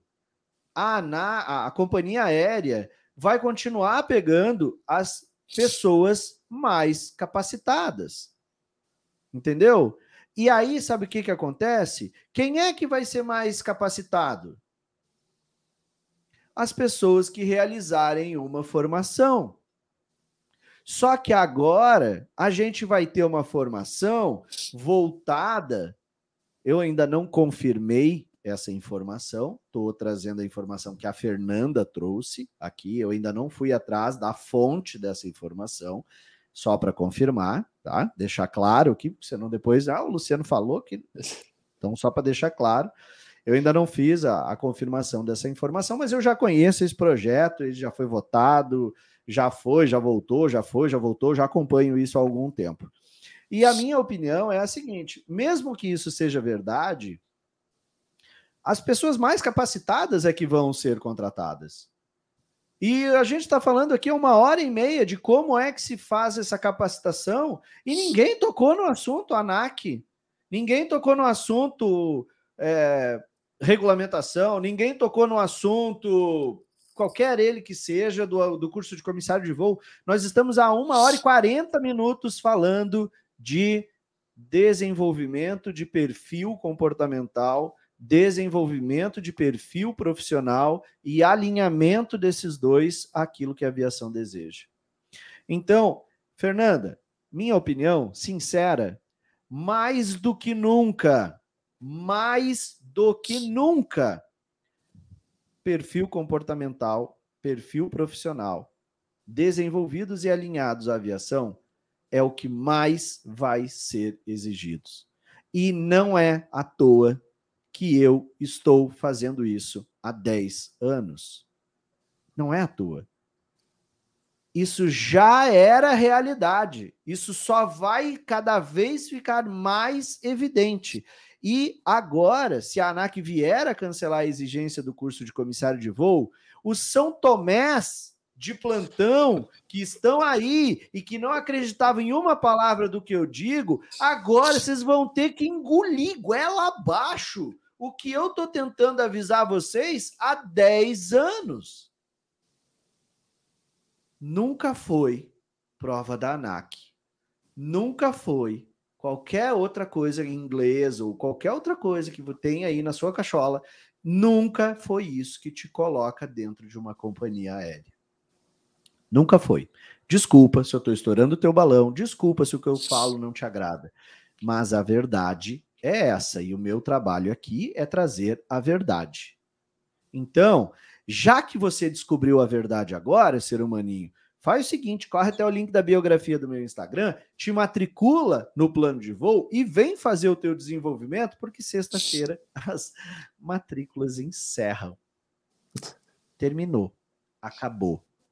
Entendeu? E aí, você vai viver aquilo que eu perguntei para Samuel. E Samuel, e se você não tivesse feito, Samuel?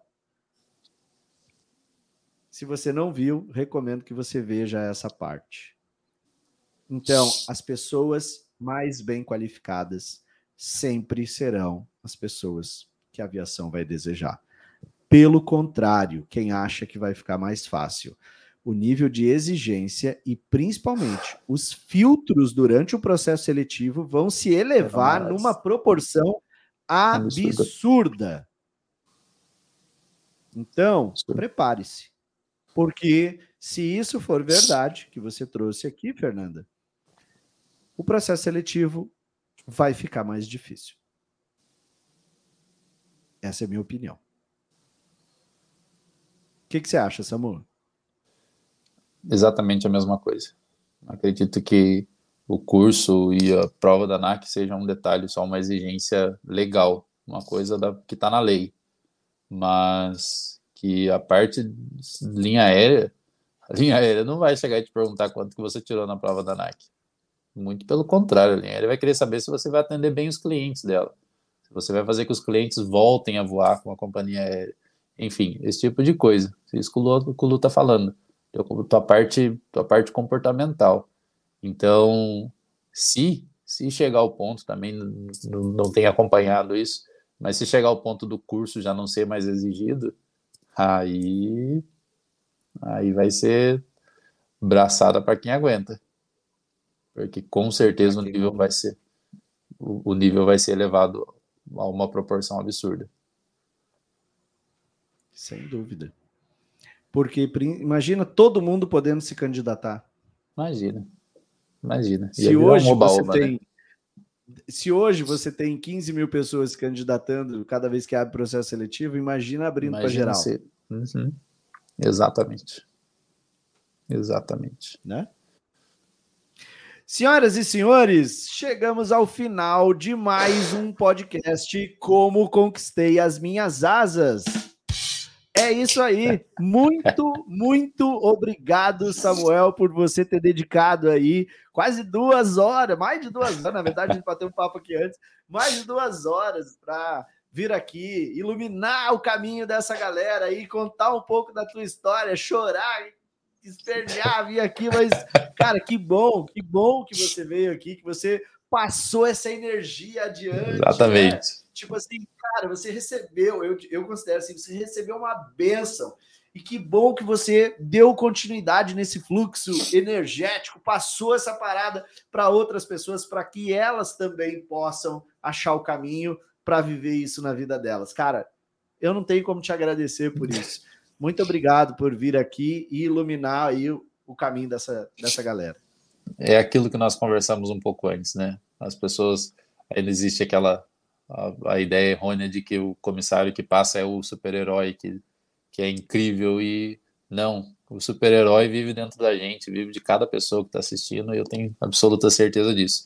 E eu também não tenho nem como agradecer, já, né, já, te, já te mandei uma mensagem gigantesca quando tudo aconteceu e agora mais uma vez que é uma honra absurda sempre assistir esses podcasts e agora está eu aqui falando como eu conquistei minhas asas e isso é uma gratidão imensa. Não existe palavra, não existe maneira de, te agradecer, de agradecer a Raquel, enfim, do trabalho de vocês. Vocês são incríveis, simplesmente incríveis. São pessoas assim que que tra trazem uma clareza para a gente absurda e que, que vocês continuem, que seja um trabalho próspero, que cada vez mais vocês tenham um sucesso absurdo. Assim como eu espero que todo mundo aí que está entrando na linha aérea, assim como eu, que a gente também tem um processo, tem um sucesso absurdo nessa carreira. Linda, maravilhosa. E é isso. Show de bola. Senhoras e senhores, comissário Samuel, muito obrigado. Um beijo no coração de vocês e lembrem-se sempre: segue o plano. O plano. Vamos! Vamos!